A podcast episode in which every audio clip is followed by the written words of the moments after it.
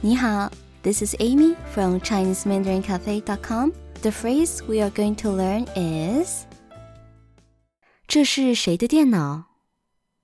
这是谁的电脑？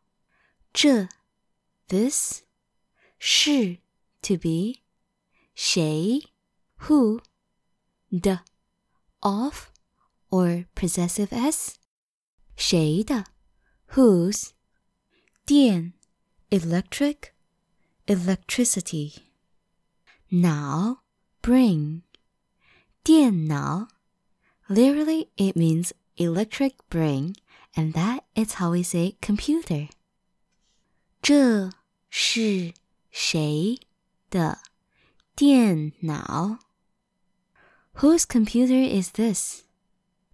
For more learning resources, please check out ChineseMandarinCafe.com. Bye!